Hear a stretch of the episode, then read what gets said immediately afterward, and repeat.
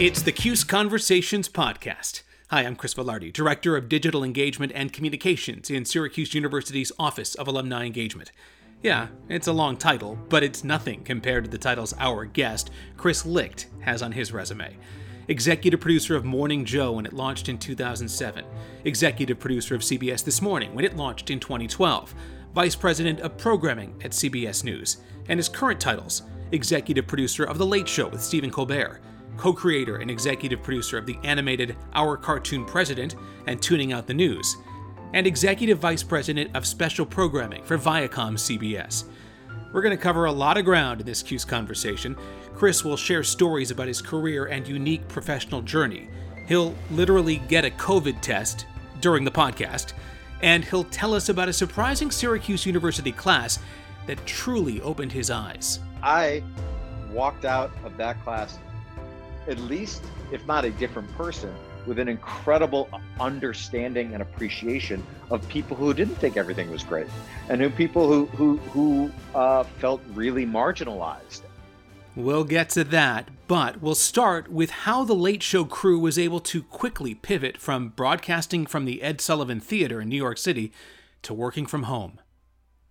The show must go on, and certainly, you know, you guys um, made that true, but it wasn't easy. Talk to me a little about what um, what you did to to continue to produce a television show in 2020. um, well, you have to go back to February. And it was sort of mid to late February when my senior staff started saying, you know, this is this is potentially going to be hugely disruptive to having audiences. And um, if you think back, there was a lot, we were getting a lot of mixed messages uh, about how serious this would be. And I, I, I, I remember somebody on my staff saying, you know, we have to have some plans in place to not be in the theater. And I said, I don't even want to have that discussion. Um, that is a, you know, if, if people start hearing that we're having that discussion, you know, within the building, it's going to really freak people out. And I, I, I just, I don't, let's cross that bridge when we come to it. And this is my uh, co-EP executive in charge of production, Tanya, and she basically ignored me and went forward and made extensive plans. So we went and bought equipment. We went and uh, bought licenses for this thing called Zoom that no one had ever heard of. And um, essentially, as things started to ramp up in the world, we already had infrastructure in place to be able to work from home. And um, we are a Broadway, technically a Broadway theater. We're literally on Broadway. So when Broadway shut down on March 12th, we did one last show in the theater. And then we were supposed to have on March 13th a work from home test. And that test ended up being the first day of what has now been months and months and months of us working from home. Um, so the, the first answer to your question is there had to be uh, the right infrastructure and the right foresight into making sure that we were able to work from home. And then um, being able to uh, use that technology to do the best we can and have a desire to, as you say, have the show go on. So that, that that's really what was behind it. it it's um it's interesting to have watched how shows like yours kind of evolved. And as a viewer, I know in the early days watching some of the monologues, it felt awkward without having an audience response, without having laughter. Uh, yeah. and, it, and it felt awkward for me to be laughing along with it. Um, how awkward was it for for you to produce a show like that, um, where you know so much of it is playing to your live audience?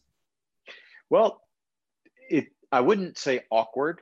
I would say we had to adapt, but uh, really the person who has the person who has to adapt is Stephen, uh, and and to a certain extent the writers.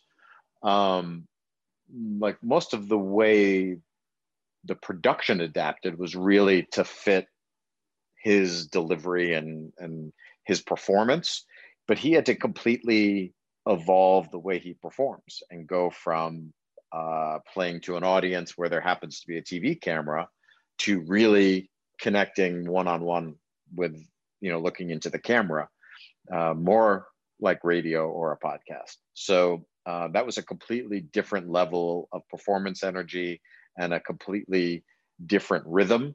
And that's what makes stephen so great is he was able to pretty quickly adapt to that and realize that this was this was going to be the new way of doing things for a while. Yeah. And now and you so he was home in south carolina right? Is that? Uh, in the beginning yeah. In the beginning and and you yeah. were um, home as well or home yep. away from home i guess right? I mean yep. so that yeah. that's a tricky part. Now you're in new york city um, yep. again. It but it's certainly not you know the show that it was a year ago. Um no. I, but in terms of the content of the show I, I think this is kind of an interesting part of the story as well. Uh the content of the show obviously was driven by what's happening in the world. And and what's been happening in the world over the last seven eight months um, has been has has been challenging obviously to everyone. Uh, how do you approach producing a show that is you know supposed to be light and supposed to be you know funny to some degree? It's supposed to be kind of that end of the night wrap up um, where there's just so much heavy in the world. Well interestingly uh, one thing we have found is um, and by the way it's supposed to be funny not to a certain extent it's always supposed to be funny you know um, but uh, sometimes on the journey to the joke you have heavy topics and to set it up you you are talking about things that by nature are bumming people out that's a huge challenge in front of a live audience it is not as big of a challenge when you're in the current situation we're in so in a strange way we're actually helped by the fact that to get to the joke if and you have to set up the joke by talking about something very bad or depressing, um, you don't have to worry about groans. You don't have to worry about silence. You don't have to worry about awkwardness of the audience. They may be experiencing all of that at home, but it doesn't affect their performance.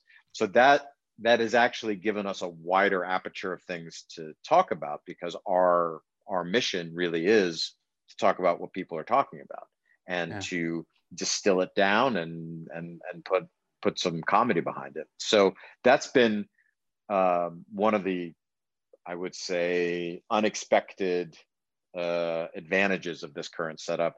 It in no way is a big enough advantage to have us not want to be with an audience again. But right. uh, but it, it certainly has been an interesting byproduct. As you look ahead, uh, you know, obviously a lot of of Stephen's humor has been related to the guy who was in the White House. As you look ahead to um, you know what as we record this is still not a very peaceable transition of power but as you look ahead to this transition of power um, does that does that change the approach or or or you know is Stephen Steven and, and do you produce the show in, in kind of a similar way?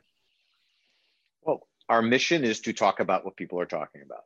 And when people stop talking about him we will stop talking about him. Um, but we've made a concerted effort to, you know, as he becomes less and less relevant, he's become less and less a part of our monologue. So, you know, we're not, um, you know, again, if you keep that from a producing standpoint, if you keep those blinders on, that you're not affecting the news, you're reacting to the news. You're not trying to change the world, you're trying to change how people feel about the world. So, so really, you know, and I I must say the number of uh, articles that I have declined to be in who have all wanted to talk about what does the show look like, you know, going forward. It's like it, eh, I, I, it's the same reason I didn't do articles when people wanted to talk about, hey, what's the show going to be like with the Hillary presidency? Right. Um, you know, which was literally those were real things. So you don't you you you really approach each day uh, as to what to, to, talk about what people are talking about and and blissfully uh, it's it's less and less about trump you know, and I think this this leads nicely to to what I what I really want to talk to you about, which is your career journey, because that sounds like the approach you take. You know, as as a former news journalist myself, to news. You, you don't make your decision about what the news is going to be of the day until you get and you determine and you see what the news is. So, with that background, coming from a news background, it, sounds to me like you you really bring that experience and that learning into what you do today. Yeah, they're very complementary of, of each other. Um, the biggest difference I have found is that when you're in doing news, you really have no control over what the news is. So, as you said, this happens, and really your decision is what are you going to cover, where are you going to put it first, where you know those you know you're not. Whereas in comedy, if something is in the world but there's no jokes, like we we can't come up with jokes, and we don't do it unless it's something that just would be so strange to have not in the show. But there, that was a very tough learning curve for me of like, oh no, no, we, this is this is really important. We should really talk about this. And then the you know the the the script would be like, ah, you know what, jokes aren't there, and you don't do it, and like that's like, well, what are you talking about? Um, but so there is uh, there is some bit of of kind of journalism, Chris, that has to let go at times. Hundred percent. Yeah. Yeah. Um, because we're not a news show at right. all. Um, and that also gives you license to do things like during the RNC um, on that middle night where they really were just doing an infomercial. There was absolutely nothing of comedic note or any, there was no Kimberly Guilfoyle, which was hilarious or any of that stuff. And really, it was just a boring infomercial uh, on the same night that the NBA is announcing a boycott and there's uh, rioting in the streets of Kenosha. And, and you know, for us to say, you know what, people actually aren't talking about the RNC tonight. They're talking about these things. So we're not going to talk about the RNC, even though we were doing a live show, right? Designed to be after the RNC. We there's no rule that said we had to talk about the RNC. Whereas if you're doing a news show, well, there kind of is a rule that you have to talk about it. So so that gives you the license to be able to really be true to yourself and the audience and not have to have just sort of things that are dictated um, as being in the public consciousness when they really aren't so it's it's a and then obviously there's the obvious like you can say what you really think about things as opposed to being down the middle so it's right. it's very it's kind of like all the fun of all the fun of news without any of the responsibility of it that's an interesting an interesting way to look at it um, when when you set out on your journey, let's let's backtrack to uh, to what got you to Syracuse in the first place. What got you to Newhouse in the first place? Um, the career path has certainly been interesting, but in your mind, what was it when in the uh, the late '80s you decided Syracuse is where you wanted to be? I had worked at a radio station in Connecticut um, when I was in high school, and there were two uh, SU alums there uh, Newhouse alums, and they really um, turned me on to the school. And I, my parents um, were like not really of the mindset of like, that parents are now of like, okay, we're going to do the college visits, and then you're going to go do the like. They went the week that you had to decide. They went on a vacation to the Caribbean and my dad gave me his credit card and said, "Look, you want to go visit a couple schools, you know, like go do it." And wow. I went up. I got a buddy, uh, and we drove up and stayed at the Sheraton uh, on campus. Yep. And um, I went and looked at the dome, and I walked around and walked around Newhouse, and um, the housing deposit was due. It was in March, and the like, are you going to come? And is there a housing deposit? Um, was all due that week. That my parents were in the Caribbean, and I wrote a check from my bank account. It was it was like a hundred and fifty dollar housing deposit. It wasn't like a huge amount, and I wrote a check.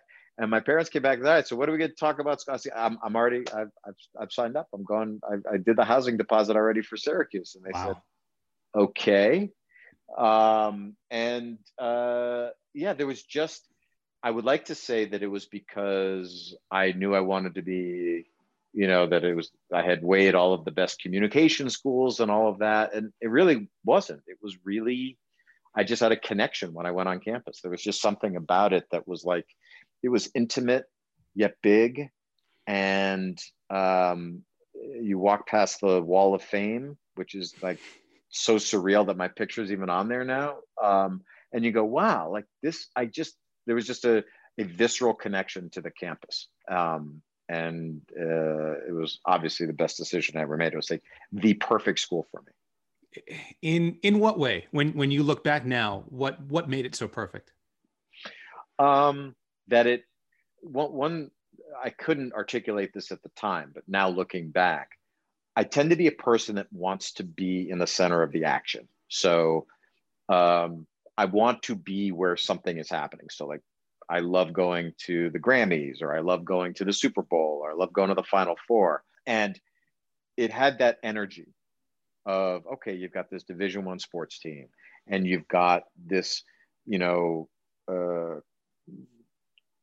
Newhouse School that had all of these really important people that have gone there, and it just it just felt relevant, and it felt um, like you could learn and be a part of this group of people who um, really, uh, particularly in Newhouse, were searching for excellence. You know, I there were there was such a competitive spirit that maybe that's drew me to it as well. Um, I mean, I remember there were kids on spring break would sign out AV equipment so they could go like shoot packages on spring break, and and then you suddenly realize that these are the people that you're going to be competing with in the job market. And it's so it, it really early on you had the, a sense of that the best of the best were in, in the in the field that you were going to be in were at this school. And if you could compete against them then that was going to set you up to be really successful outside of school. But then the thing that nobody talks about is there was a whole other part of syracuse that doesn't have that and this was not something they would put into the admissions video, but there was something also nice about the fact that it wasn't a bunch of tightly wound, you know, academic nerds. That dichotomy actually served me really well, where it's like I really wanted to be with people that were having fun and enjoying the college life and getting into trouble.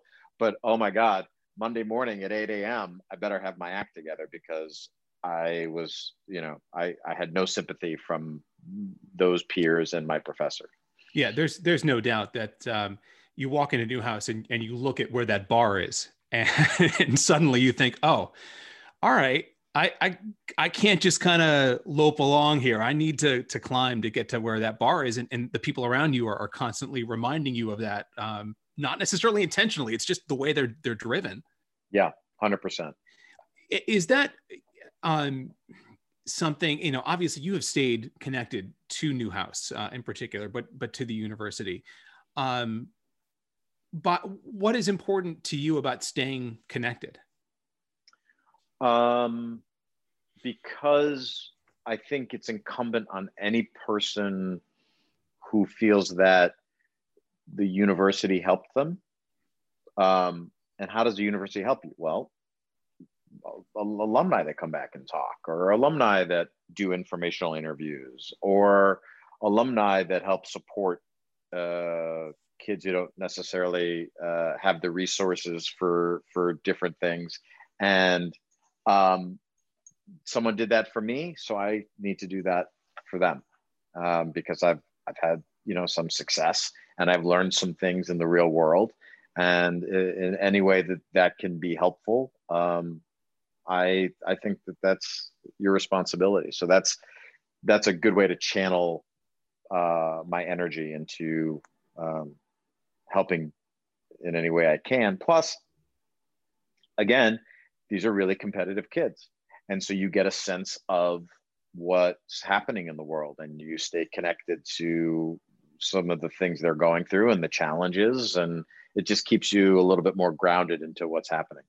Yeah, so it, I, I really love it that that idea of um, you know paying it forward any any one of us who have gone through newhouse can point to an alum um, who somewhere along the way gave us some advice or or you know did something and then to be able to kind of turn around and, and hand it backwards. And you just know it, that continuum is a, is a pretty powerful um, thing. It, you know, it makes Newhouse, it makes Syracuse what it is, that that exists. Hundred percent. That's what I was going to say. I was like, that's, that is Newhouse. I will assure you, Newhouse is not um, the Dick Clark Studios.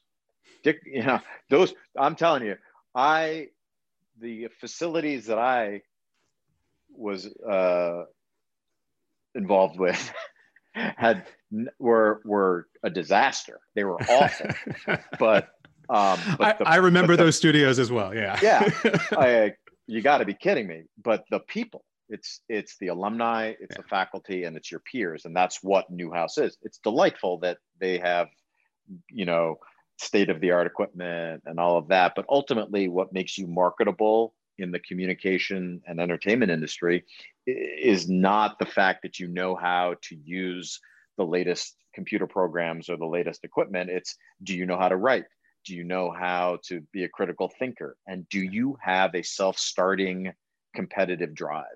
And you know it doesn't matter uh, all the rest of it is just smoke and mirrors. And uh, no no one is going to hire you based on the fact that you know how to avid edit because if you have those other things they can teach you that.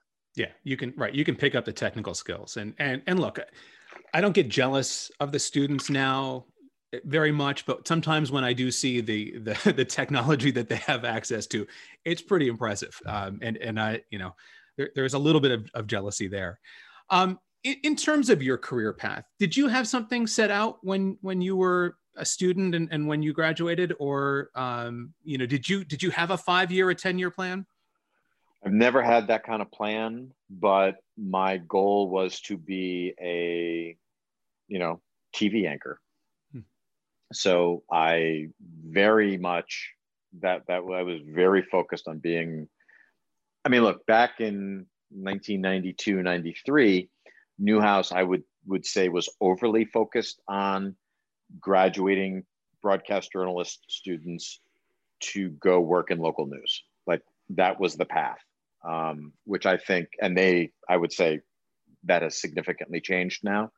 Um, but it was basically you graduate, you go get a, a, a, job in a small market, you work your way up, et cetera, et cetera. So that was very much what my path was. And um, I kind of stumbled into producing. Producing was not a big, it was all on camera, on camera, on camera. And producing was not a focal point. Whereas that uh, was, was where I ended up. And uh, it, it is diametrically opposed to where I thought I would be hmm. uh, when, when I was at school. so um, luckily I had you know, without realizing it, I had developed skills that would be helpful behind the camera. Well, you know, that that is one of the things that that you hear pretty frequently is yeah, I wanted to do this. I wanted to be a play-by-play person, but they forced me to learn how to write and how to think critically and you know, in the long run that kind of pays off.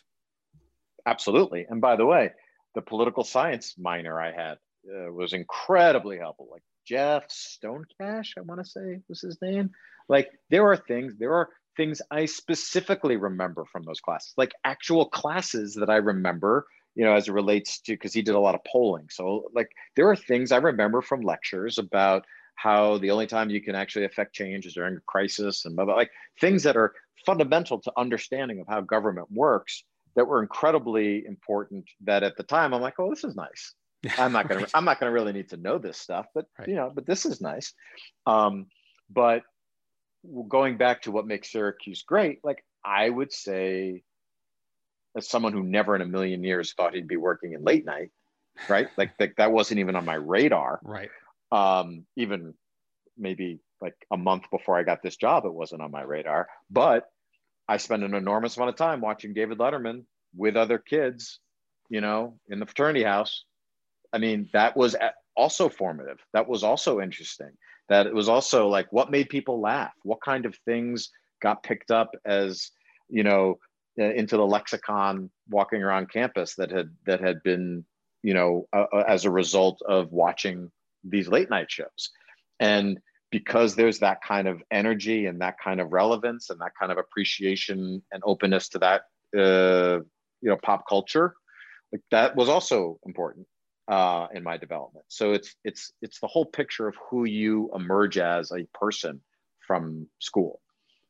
But but also how far along you're willing and able to tap into that. You know, I mean, like you said, if a month before you got the the job you have now was this wasn't something on your radar, but you're able to kind of access. Wait a minute, I picked up all of these things. I I, I paid attention to this. I, was impacted by this in some way. I think there's there's a lot there's a valuable lesson there. I think for for anyone in terms of not being so laser focused necessarily and thinking, you know, this is my my chart, my path. This is what I'm doing. Hundred percent, hundred percent. Like you, the one thing I tell college kids when I do speeches or whatever, or in Q and A's, it's like your job in college is to be exposed to as many things as humanly possible. And um, and that's socially that's academically that's you know one of the other classes i took in my freshman year was determinism in literature. And i don't know how i ended up in that class but it ended up being a i was the, i think the only one in the class that didn't realize that it was a secret class for uh, radical socialists who ultimately wanted to overthrow the university infrastructure. Like i'm not i'm not exaggerating. Like it was like well what can we do to all meet and get credit for it? Oh wow. it's this determinism in literature class. And i somehow stumbled into it. And it was like the head of all of these radical student groups you know and i think i can use the term radical um, but they were they were all in this class. And I, I i walked out of that class at least if not a different person with an incredible understanding and appreciation of people who didn't think everything was great and who people who who who uh, felt really marginalized. And and i remember saying well and and they were actually very welcoming it was it was kind of cool. They they really enjoyed the fact that I was in there because I'm like this, you know, stupid white kid from Connecticut. and and I I remember saying in in class, um, well, look, if you talk like this, normal people are not going to listen to you. And they're like, whoa, whoa, whoa, normal, normal. And I'm like, what, what, what, what? And it was like, so I eh, that, and I will never use that phrase again. And I understood that when you say, oh, normal, like what's normal to you, and all of these things that are like, well, of course, Chris, but let's go back. We're going back to 1990 here. Yep. And the fact that I was exposed to that in at school was hugely beneficial to me, but that is not a class I would have sought out. I, I just happened to have stumbled into it and it was great and you just have to the thing i say to kids is like just expose yourself to things that you think you have no business being a part of that that are not going to be any part of your life because you have no idea where you're going to end up what you're going to do what what is going to catch fire how the world might change. And you can't be laser focused. The only thing you should be laser focused on is being competitive being a self starter and no matter what class you're taking being the top person in that class. And but as far as like who you're going to be after you graduate or five years after you graduate like you don't really have to figure that out till you're you know 30 maybe you know? So take chances take risks and don't be so laser focused as to what you want to be because that's a very small percentage of kids who actually end up doing that specific thing that they thought they were going to do when they were 19 or 20 years old. Absolutely. And and you don't know what you don't know. I mean, that's an obvious an obvious thing, but you're not going to know unless you expose yourself to some of those things along the way. I think that's uh, that that's certainly true. And you know, I think one of the things, not to get off on a tangent, but one of the things that that is a little bit frightening about the time we're in now is people seem to to be driven to to watch and listen to things that they know what they're going to get right they're, they're not exposing themselves to to some of those um, those other ideas, uh, and and, that's kind of a, a, a scary thing to some degree. Yeah, and I and I I also would hope, and one of the reasons why I identify with Syracuse is because I do think there's still not that craziness that you find on some campuses. Like I would I would hope that there is a space where uh, a I for lack of a better term an ignorant privileged kid like me could be in that class and say some dumb things and get schooled in that class but not have it turn into you know someone doing an instagram post about you know how stupid i was like yeah. it, it, it, there has to be a place for people to understand each other and i think that's still happening uh, at syracuse which is one of the reasons why i'm i'm still you know so quite closely tied to it but there are some campuses where a i would i would have like immediately walked you know someone like me would immediately walk out of that class or the the, the group in that class would not have been accepting and, and like but it was so much better for everybody that we all talked and learned from each other. And that's like what school is supposed to be. That's what college is supposed to be. And the further you get away from that the worse it is for everybody. Yeah and and the more you you kind of long for those opportunities again to have those conversations and uh, and be surrounded with with people who who can enlighten you in ways that you didn't even know you needed to be enlightened to. I think that's uh, it's an interesting thing. As as you you know kind of again look look back on on your journey to where you are here, is there is there some experience that that you point to as either a turning point or as as a um, a really significant learning experience in your career that um, that that helped shape you? I haven't found that it works that way. Hmm. I, I, it's all of these little things that that you know my my mantra also always when i produce a show is you have to evolve like that's you know the biggest mistake you can make is like, okay, we're number one, don't change anything, right? Um, you just have to move forward and evolve and change. And I, I kind of feel that way about your prof- professional development. So, like every little thing has an effect on you. I would say um, the things that really stand out to me was there was a literal moment uh, on on uh, 9/11 where um, hey, hang on a second. Hey, Jared, is yeah. this the test? Yeah, he can go ahead and do this. I mean, you're going to see me get my COVID test while we're, oh, while we're doing it because I, well, I, I, get I get tested every day.